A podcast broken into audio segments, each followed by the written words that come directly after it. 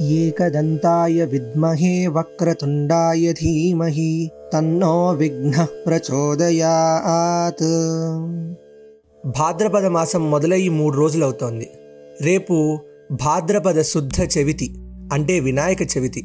ఇంట్లో పూజా గదిలో మండపం మీద మట్టి వినాయకుడిని అధిష్ఠించి పైన పాలవెల్లిని కట్టి పాలవెల్లి మీద గడ్డి పరకలతో అలంకరించి కిందకి సీతాఫలాలు మొక్కజొన్నలు బత్తాయి కాయలు. ఇలా కాయలన్నింటినీ వేలాడదీసి వినాయక పూజలో విఘ్నేశ్వరుడి అర్చనకు ఉపయోగించే గడ్డి పరకలను కడుగుతున్న నాకు ఆశ్చర్యం వేసింది. అరే సదాశివునికేమో మారేడు దళాలతో అర్చన విష్ణుమూర్తికేమో తులసీ దళాలతో అర్చన ఇక అమ్మవారికైతే కదంబ కుసుమ ప్రియ కదంబ పూలతో అర్చన. మరి వినాయకుడికేంటి? గడ్డి పరకలతో అర్చన చేసేస్తున్నాము అని ఆశ్చర్యం వేసింది.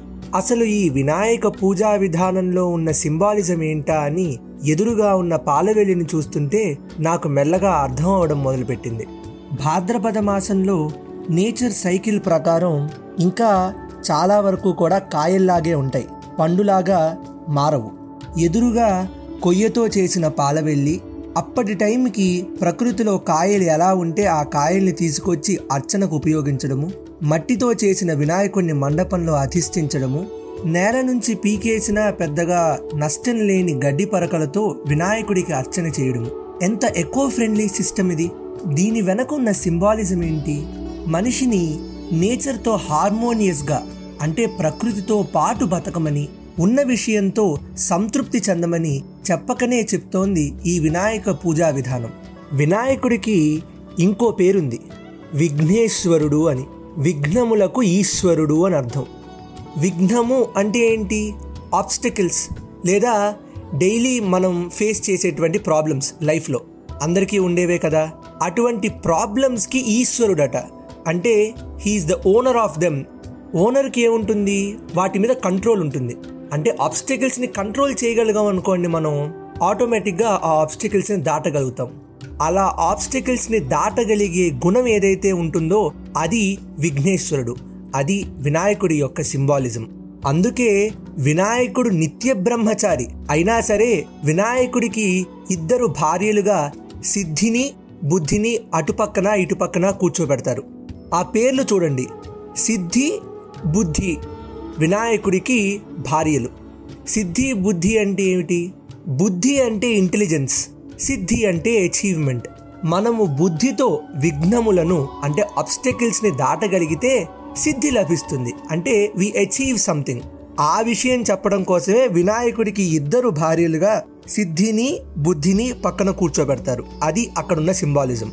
అదే కాదు అసలు వినాయకుడు ఎలా పుట్టాడు అనేటువంటి కథలోనే మన అందరం వినాయక వ్రతకల్పంలో ఆ కథను కూడా చదువుతాం కదా.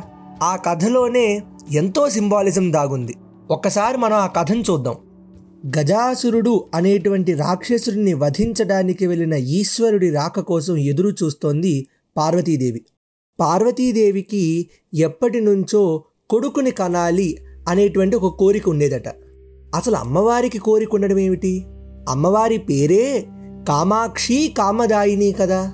అలాంటిది ఆవిడికి కోరికలు ఉండడం ఏమిటి? సరే ఆ విషయం మనం పక్కన పెడదాం. ఆవిడ స్నానానికని వెళుతూ నలుగు పిండిని ప్రేమగా నలిపి ఒక బాలుడికి ప్రాణప్రతిష్ఠ చేసి నాయనా నేను స్నానానికి వెళుతున్నాను. లోపలికి ఎవరినీ రాకుండా చూడు అని చెప్పి వెళుతుంది. అంతర్బహిశ్చ తత్సర్వం ఆబ్రహ్మ కీటజనని. లోపల వెలుపల రెండు అమ్మవారే కదా. మళ్ళీ బయట ఉన్న వాళ్ళని లోపలికి రానివద్దు అని అనడం ఏంటి? ఇది కూడా గుర్తుపెట్టుకోండి. అలా అని చెప్పి పార్వతీదేవి లోపలికి వెళ్ళగానే భోలాశంకరుడైన ఈశ్వరుడు కైలాసానికి వస్తాడు.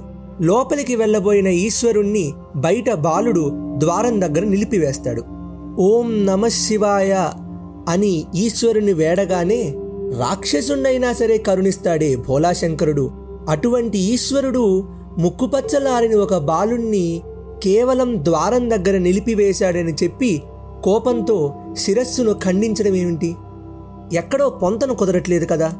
శివుడి యొక్క క్యారెక్టర్కి అక్కడ జరిగిన ఆ సిచ్యువేషన్కి అంటే మనకు అర్థం అవ్వాలి. అంతర్లీనంగా ఆ కథ ద్వారా మనకి ఇంకేదో చెప్పదలుచుకున్నారు అని. అమ్మవారు మమకారంతో నలుగు పిండిని నలిపి ఆ బాలుడికి ప్రాణప్రతిష్ఠ చేసింది కదా. అమ్మవారిని నిర్మమా మమతాహంత్రి అని అంటారు కదా. మరి ఆవిడికి మమకారం ఏమిటి? అంటే ఆ సిచ్యువేషన్ అంతా ఎందుకు క్రియేట్ చేశారు? అంటే మనకి కూడా మన పిల్లల మీద అంతే మమకారం ఉంటుంది. కానీ ఆ మమకారం తాపత్రయంగా మారకూడదు. అందుకే అలా మారకుండా ఉండటం కోసమే అలా ప్రాణప్రతిష్ఠ చేసిన బాలుడి యొక్క శిరస్సుని ఖండిస్తాడు ఈశ్వరుడు. ఖండించి ఏనుగు తలను పెడతాడు. ఎందుకు తలనే ఖండించడము? తల మారిపోయిందనుకోండి. ఐడెంటిటీ మారిపోయినట్టే లెక్క. అంటే ఒకే దెబ్బతో ఆ బాలుడికి నేను అనేటువంటి అహంకారము తల్లి అయిన పార్వతికి ఆ పిల్లవాడి మీద తపనతో ఉన్నటువంటి మమకారము రెండూ పోతాయి. ఇలా రెండూ పోగొట్టేలా చేసేవాడు ఈశ్వరుడు. సరే ఏనుగు తలే ఎందుకు? ఏనుగుకి అంటే ఎలిఫెంట్కి రెండు నిర్దిష్టమైన గుణాలుంటాయి. ఒకటి ఇంటెలిజెన్స్ రెండు ఎఫెక్షన్. అందుకే మనము ఎలిఫెంట్ మెమరీ అని ఇంగ్లీష్లో ఏనుగు మమకారం అండి అని తెలుగులో అంటూ ఉంటాం. ఈ రెండు ఏనుగుకి చాలా ఎక్కువ. అంటే అక్కడ వినాయకుడికి ఏనుగు తల పెట్టడం వెనక సింబాలిజం ఏంటంటే he has extreme memory and was created with extreme affection ఆ రెండు విషయాలు చెప్పడానికే వినాయకుడికి ఏనుగు తలను అతికించడం జరిగింది. అటువంటి వినాయకుడికి కుమారస్వామికి మధ్య గణాధ్యక్షుడు ఎవరవ్వాలి అనేటువంటి ఒక పోటీ జరిగింది ఒకరోజు. ప్రపంచంలో ఉన్నటువంటి క్షేత్రములన్నింటిలో ఎవరైతే స్నానము చేసి ముందుగా మళ్ళీ కైలాసానికి తిరిగి వస్తారో వారు గణాధ్యక్షులవుతారు అని శివపార్వతులు ఇద్దరూ చెప్పగానే కుమారస్వామి తన వాహనమైన నెమలి మీద శరవేగంతో ముందుకు వెళ్ళిపోతాడు. ఈయన వినాయకుడు ఏనుగు తల స్థూలకాయము కలవాడు వాహనమేమో మూషికం అంటే ఎలుక. ఈయనకేం సాధ్యం అవుతుంది కానీ వినాయకుడు అంటే ఇంటెలిజెన్స్కి సింబల్ అనుకున్నాం కదా మనము. అటువంటి ఇంటెలిజెన్స్ని యూజ్ చేశాడు వినాయకుడు. ఏ పిల్లవాడికైనా పెళ్ళి కానంత వరకు తల్లిదండ్రులే కదా ప్రపంచము. ప్రపంచం చుట్టూ తిరిగి రమ్మన్నారు అంటే తల్లిదండ్రుల చుట్టూ తిరిగితే ప్రపంచం చుట్టూ తిరిగినట్టే అనే లా పాయింట్ని వెతికి తల్లిదండ్రుల చుట్టూ ప్రదక్షిణ చేయటం మొదలుపెట్టాడు వినాయకుడు. ఏ క్షేత్రానికి వెళ్ళినా కుమారస్వామికి అక్కడి నుంచి వినాయకుడు రిటర్న్ రావడమే కనిపించింది. అప్పుడు అర్థమైంది కుమారస్వామికి ఏదో జరుగుతోంది వెనక అని. అందుకే తిరిగి వెంటనే కైలాసానికి వచ్చేశాడు కుమారస్వామి. వినాయకుడు ఇలాగా తల్లిదండ్రులనే ప్రపంచంగా భావించి వాళ్ళ చుట్టూ ప్రదక్షిణ చేసి గణములకు అధిపతి అయ్యి గణాధిపతిగా పేరు పొందాడు. ఇదే కథలో ఇంకో పర్స్పెక్టివ్ ఏమిటి? శివుడు అమ్మవారు ఇద్దరూ ఒకటే. ఒకళ్ళు ఫిజికల్ ప్లేన్ ఇస్తే ఇంకొకళ్ళు వైటల్ ప్లేన్ మనకిస్తారు. వాళ్ళిద్దరి యూనియన్ వల్ల వచ్చేదే మన యొక్క శరీరము. అంటే వినాయకుడి శరీరం అన్నమాట. వినాయకుడి యొక్క శిరస్సు ఛేదనము అంటే ఏమిటంటే మనం మన అహంకారాన్ని వదిలేసి మనలో ఉన్న అరిషడ్ వర్గాలైన కామ క్రోధ లోభ మోహ మద మాత్సర్యములను జయించి వినాయకుడిలాగా బుద్ధిని వాడగలిగితే మనకన్నీ సిద్ధిస్తాయి.